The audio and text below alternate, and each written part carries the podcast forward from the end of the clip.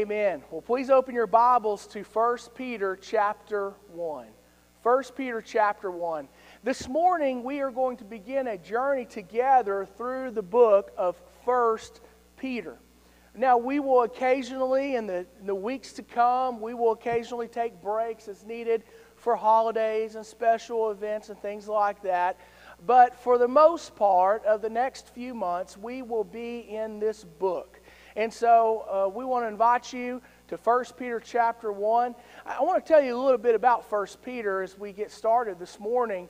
The book of 1 Peter was written by Peter the Apostle. It was written sometime between the years 60 and 65 A.D., so around 30 years after the crucifixion of Jesus. And in fact, the name of Peter is mentioned in the Gospels more than anyone except the name of Jesus. And interestingly, no one in the Bible speaks as often, or I'm sorry, no one in the Gospels speaks as often as Peter does. And Jesus spoke to Peter in the Gospels more than to any other person. Peter was considered the apostle of apostles. He was considered the leader of the apostles in this time in 60 to 65 A.D. And so he was writing to a group of Jewish and Gentile converts, so believers in Christ who come both from a Jewish culture and a Gentile culture who have fled hostile cities due to the very devastating persecution of Christians that was going on in that day. Now they're living in a region that in the Bible sometimes is referred to as Asia Minor by Bible scholars, but basically they're living in what is modern-day Turkey. And in the first two verses of 1 Peter chapter 1, Peter's going to lay out three things that he wants his readers to clearly understand. So let me invite you to read with us 1 Peter chapter 1, verses 1 and 2. Peter, an apostle of Jesus Christ, to the temporary residents dispersed in Pontus, Galatia, Cappadocia, Asia, Bithynia, chosen according to the foreknowledge of God the Father and set apart by the Spirit, for obedience and for the sprinkling with the blood of Jesus Christ. May grace and peace be multiplied to you. Father, we pray this morning as we dive in to your word and as we begin this journey in 1 Peter, Lord, will you speak to us? Father, help us to hear these reminders that Peter gives to the believers he is writing to, as reminders that we as believers need to hear today. And may we serve and honor you. God, we pray in Jesus' name. Amen. Well, I told you that there's three things that Peter wants his readers to understand.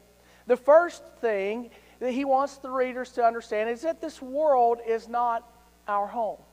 This world is not our home. Notice he says, who he is writing to in this epistle, he says to the temporary residents. Temporary residents.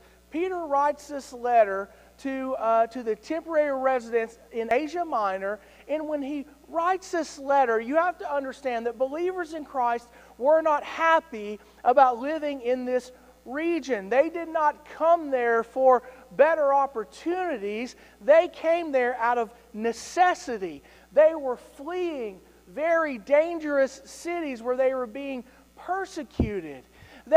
They were discouraged by how the world was treating them. They're struggling.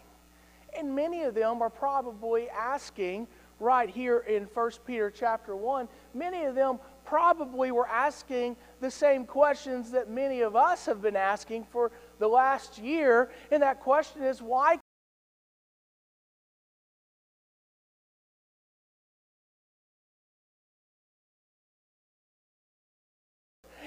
And so Peter reminds them that listen, this is not your destination. Peter reminds them that what they are going through is temporary. You know, it's easy to get fatigued by all the things that happen in this world. This world today is difficult for anybody to live in, but especially for a believer in Christ. So many people will attempt to follow Christ because they think it's easy. For years, there were preachers that were saying, just pray this prayer and just come to church and God's going to give you that raise and He's going to give you that new job. And they would preach this prosperity gospel and people would say, hey, I want that. I want my life to be better. I sure don't want to have to go to the place of torment. I'd much rather go to heaven when I die. And so, yeah, I'm going to get on board with that. And a lot of people would attempt to follow Christ because they thought it was easy. But they just didn't know how tough it was going to get. They didn't know how tough it would be or could be until they were faced with a major life decision. One of those decisions where if you follow your faith, you risk being canceled. Believers in Christ who follow God thinking it's going to be easy, their minds and their lives become completely overwhelmed and short-circuited when they're faced with great opposition. Because they think, that's not what I signed up for. You know, what do you do when you're faced with those difficult problems where if you do what you know is right in the eyes of God, you risk being canceled, you risk losing your job, or if you're a business owner, maybe you risk losing a company being forced into bankruptcy. You know, you're faced with those situations where being serious about your faith doesn't make things easier, it makes things harder. I mean, what do you do when you're faced with those situations? Peter wants them to understand this is temporary. This is not the destination. This is part of the journey. I remember in high school, a girl that I was dating in high school dumped me because she wanted to go out and do things at that age, and she wanted to be part of a lifestyle that I didn't want to be a part of.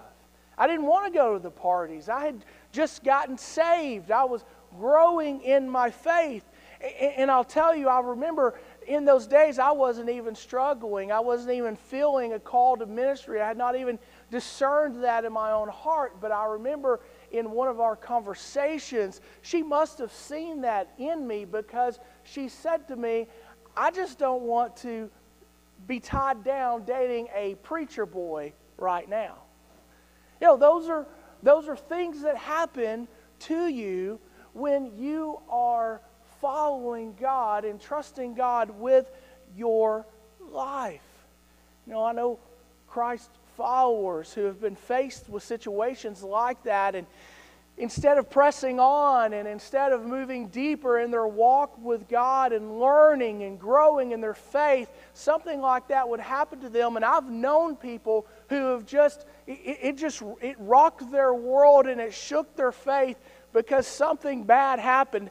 And so once that happened, they were kind of done. I mean, they weren't completely done with Christianity, but they became apathetic to the things of Christianity. And oh, the doctrines of God were fine and dandy as long as they didn't get in my way. And of course, when you take an attitude like that, you see people's lives spiral out of control. Peter wants these believers who are discouraged to understand that this world is not our home. Friends, don't stop serving God when things are hard. Don't stop serving God when things are hard, because the truth is that you and I will not reside on this earth for an eternity. There is going to come a day, my friend, when we are going to step from this life into eternity. And friend, when that happens, if you are a believer in Jesus Christ, if you have faith in Jesus, if you've been saved by the blood of Jesus, then when you step from this earth and from this world into the world eternal, you will step in to your home, because our home is in heaven. Our home as believers in Christ, as children adopted into His family, our home is with Him. Friends, if you're a believer in Christ, this world is not your home. That means that you're going to be a little different than the people of this world. You know, on Wednesday, I called upon the members of our church to pray for the incoming administration and all the changes going on in our country today. And the reason I did that is because as believers in Christ, we have a solemn duty to pray for our leaders. We have a solemn duty to pray for this president and that administration. Now, this duty does not come from our status as citizens of the United States of America, but instead it comes from our status as citizens of Christ. What God tells believers in Christ to do. Now, that doesn't mean that you have to agree with every decision that is going to be made and every policy that is going to be outlined in the days ahead. In fact, I know some decisions have already been made that are being heavily debated, and many are unhappy. But listen, that's all the more reason to pray for our leaders. I want you to understand something. Non-Christians of this world, when we say we're going to pray for our leaders, listen, that doesn't make sense to the people in this world who are not Christ followers. They think it's crazy. Many of them think it's stupid. They assume that this pray for your leaders stuff is just lip service by Christians and that we don't really actually do it. We don't really mean it. I mean, how could you pray for somebody that you don't even know, especially if there is a circumstance in which you may not agree with the things that they are doing? See, the world outside doesn't get that. It doesn't get that. And that's why every time something happens in our nation and well-meaning people, especially Christ followers, want to send out prayers and well wishes. Our world, many in our world will balk at that. They can't fathom that that would be true or that it does any good at all. But listen, that's okay. Let them think that, because when it's all said and done, this world is not our home. That's why in the second chapter of 1 Peter, we'll get to that in the days ahead, but he says, "Dear friends, I urge you as strangers and temporary residents to abstain from fleshly desires that war against you." But he urges them as strangers and temporary residents. Listen, you and I need to be okay with the reality that because this world is not our home, we will never completely fit in. Because this world is not our home, we will never completely fit in. That's why Paul says to the Philippians in Philippians 3, he says, "But our citizenship is in heaven, from which we also eagerly wait for a Savior, the Lord Jesus Christ." The believers that Paul's writing to, they're living in a world where they no longer fit in because they're seeking to serve and honor God. But our citizenship as believers in Christ, our highest duty and our highest citizenship is that of heaven. And because of that, there's going to be always times. There's going to be times when there's always going to be conflict between truth and serving God and the deception of the enemy and the world today. There will always be a tension and a struggle between light and dark. You and I, as believers in Christ, are called to walk and live according to the light. The Bible tells us that Jesus is the light of the world. It also tells us that God has given us the Word of God as a lamp unto our feet and a light unto our path. Friends, not only do we walk according to the light, but the Word of God teaches us that we carry that light into the darkness of this world. But Scripture says, while we understand that Jesus is the light of the world, Scripture also teaches us that Satan, Lucifer, is the prince of darkness. And as long as you try to carry the light of God into a dark world, there will be conflict because light pierces the darkness. Light uncovers things that have been overcome by the shade of darkness. So do not be surprised, my friend, when this world challenges you on the basis of your faith. But don't give up. Don't stop serving God when things get hard. This is not all there is. This is our temporary home. So Peter wants us to understand, number one, this world is not our home. But number two, he wants us to understand that we're going to face persecution. Because he's writing to the temporary residents who have been dispersed through that region. Peter is writing to people who have been dispersed. That means they have scattered from their places of origin into this new territory. And the reason that they have done that is because they have been persecuted. We see in Acts chapter 7 that Stephen becomes the first person martyred for his faith in Scripture. He's martyred by the community of people around him who are hostile to the message of the gospel.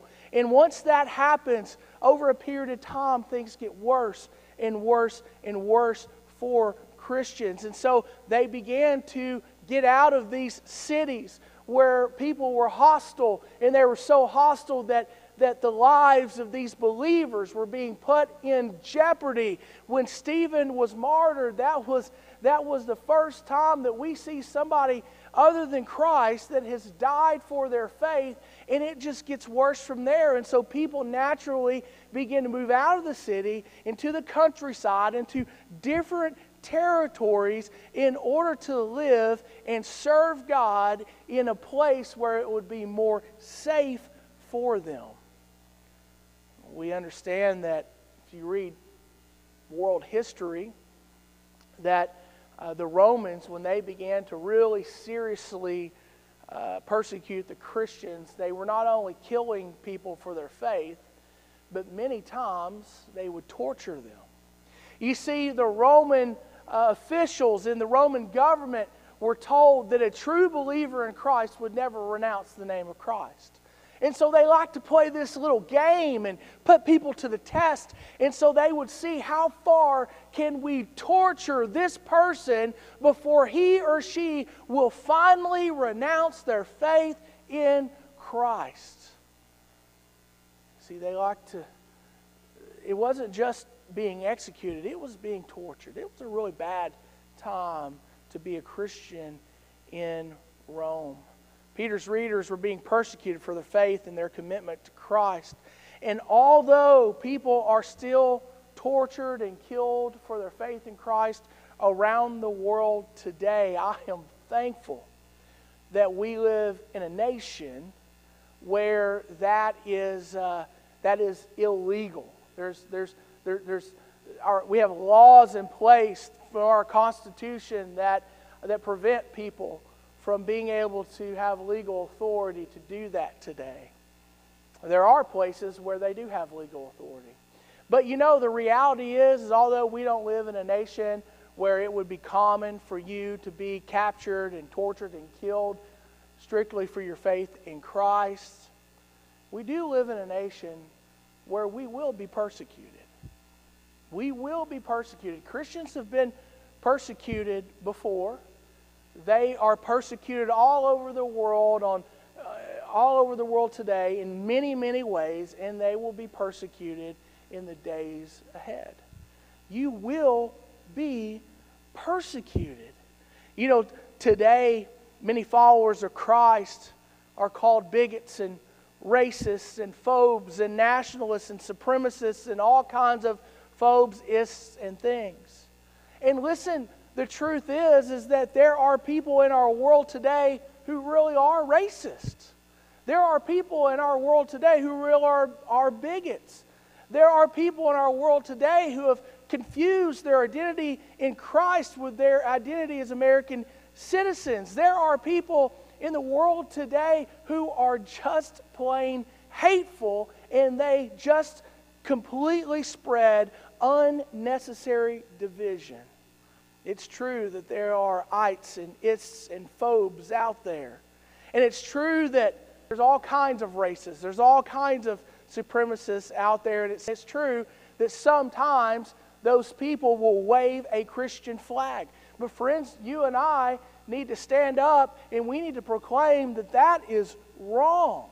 That is wrong. And you and I, we know that's wrong. But the sad reality is that because there are those people out there who do these things and wave a Christian flag or wear a Christian t-shirt, while they do it, the world that we live in, the non-believing, skeptical world outside of the true, authentic ministry of God, they are very likely today to reject a Bible-believing, Christ-committed person who holds biblical values because they will associate you with everything negative that they see in the media that misrepresents the name of Christ. See, 1 Peter tells us in chapter 4, he says, "Dear friends, don't be surprised when the fiery ordeal comes among you to test you as if something unusual were happening to you." Friends, don't be surprised when you face persecution. You know, in the past 12 years, our nation has been turned upside down. And it's already happening, the Christian persecution. And it will continue to happen, and it may get even worse. But you got to remember, this world is not our home. And you also have to remember that we are going to face persecution. But we also need to keep in mind, number 3, that we serve a higher calling.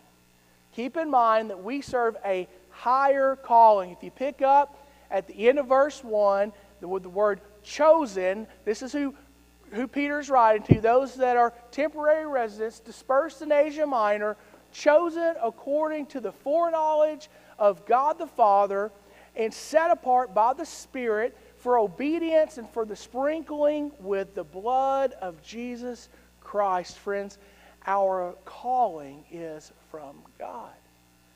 That means, friends, that this life, it's not about me, and it's not about you. It's about Him. It's all about Him. It originates with God. Right here we see, just in verses 1 and 2, some amazing characteristics of the God that we serve. The God of the Bible, the God of Christianity, is what we call a triune God. We believe that God exists as a Trinity. That's why some people may ask you, do you serve the Trinitarian God? And the answer is yes, the God of the Bible is a Trinitarian God. Now, some critics of the doctrine of the Trinity may tell you one day, well, Scripture doesn't ever use the word Trinity, and that is true. But the teaching of the Trinity is all over Scripture. And what I want you to understand about the Trinity is that when we say that we serve a triune or a Trinitarian God, we are not saying that we serve 3 separate gods. Because the Bible clearly teaches us that God is one God. There is one God. He is one being. But God has revealed Himself, according to His Word, He has revealed Himself to us in 3 ways, or what we would call 3 distinct persons of the Trinity. Each part of the Trinity are all co-equally God.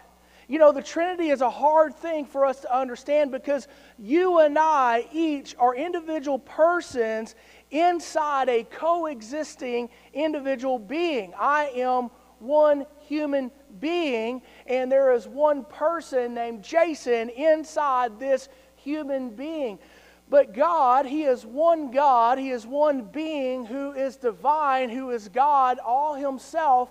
But inside God are three distinct persons, the Father, the Son, and the Holy Spirit. Notice the language that Peter uses to describe God as he talks to his readers, as he calls these readers those who are chosen according to the foreknowledge of God the Father. He reminds us that there is a God in heaven, the Father God. God the Father is the creator of all things. We understand that when Jesus was on the earth and he was doing his ministry here on the earth, and he would pray, and through the Holy Spirit, he would pray to God the Father, who was on the throne in heaven, as Jesus the Son was down on this earth. The Father. But he also mentions the Spirit. He says those chosen according to the foreknowledge of God the Father and set apart by the Spirit, capital S, talking about the Holy Spirit of God.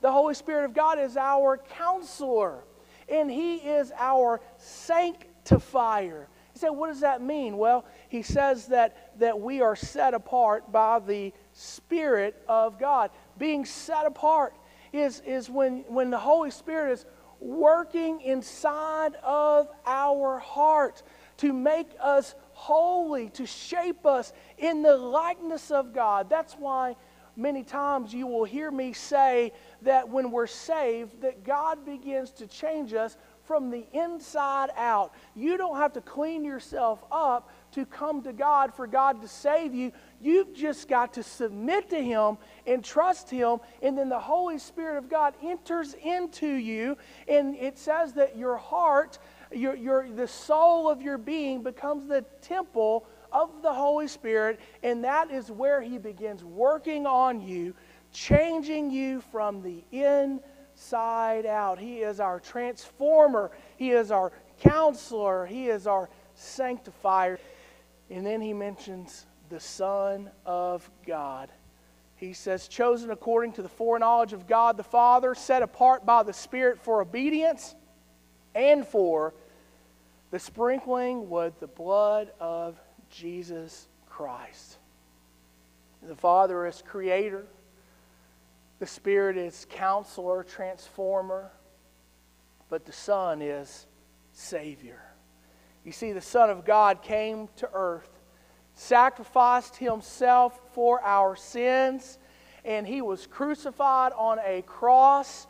And when He died on the cross, the Bible says that He became a substitution. It teaches us that He became a substitution for our sins.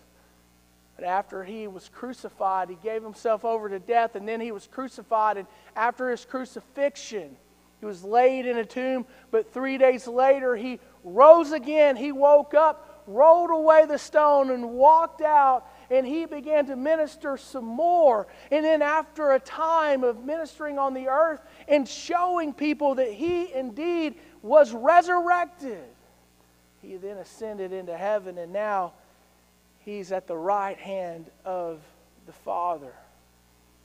Look, friends, we are set apart.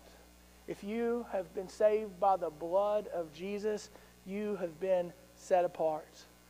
You are being sanctified. You are being made holy in His likeness. Look, notice what it says that we're set apart for. It says we're set apart for the sprinkling of the blood of Jesus Christ, but it also says that the Spirit sets us apart for obedience. We're set apart for obedience. Obedience means that we would come under someone's authority. Obedience means that you are surrendering and submitting to someone's authority. We are called to obey God. We, as believers in Christ, we are called to submit ourselves under the authority of God. We are submitting ourselves. That starts, number one, with coming to faith in Christ. Submitting yourself to the blood of Jesus, to the sacrifice of Jesus who died for our sins. You submit yourself under His authority. Friends, there's only one way to know that your sins are forgiven. There's only one way to know that when you leave this earth, you will step into a heavenly home, and that is when you submit to who Christ is. You come under His authority and become spiritually, when that happens, you become spiritually sprinkled by the blood of Jesus. And when that happens, in the eyes of God, it will be as if we had never sinned at all. Because the truth is that all of us have sinned. And if left to our own devices, our sin is what will separate us from God. But when we come under the authority of Jesus and our hearts are spiritually sprinkled with the blood, that sin in the eyes of God will go away. Friends, we need to understand that this world is not our home. We need to understand that we will face persecution, and we need to understand that we serve a higher calling. That calling is to repent of sin, to trust in Christ, and to follow Him with all of your heart for all of your days. Friends, when you do that, you will encounter the love and forgiveness and power and wisdom of our amazing triune God. When that happens, you will be saved from the guttermost to the uttermost. In the name of the Father, and the Son, and the Holy Spirit. Let's pray.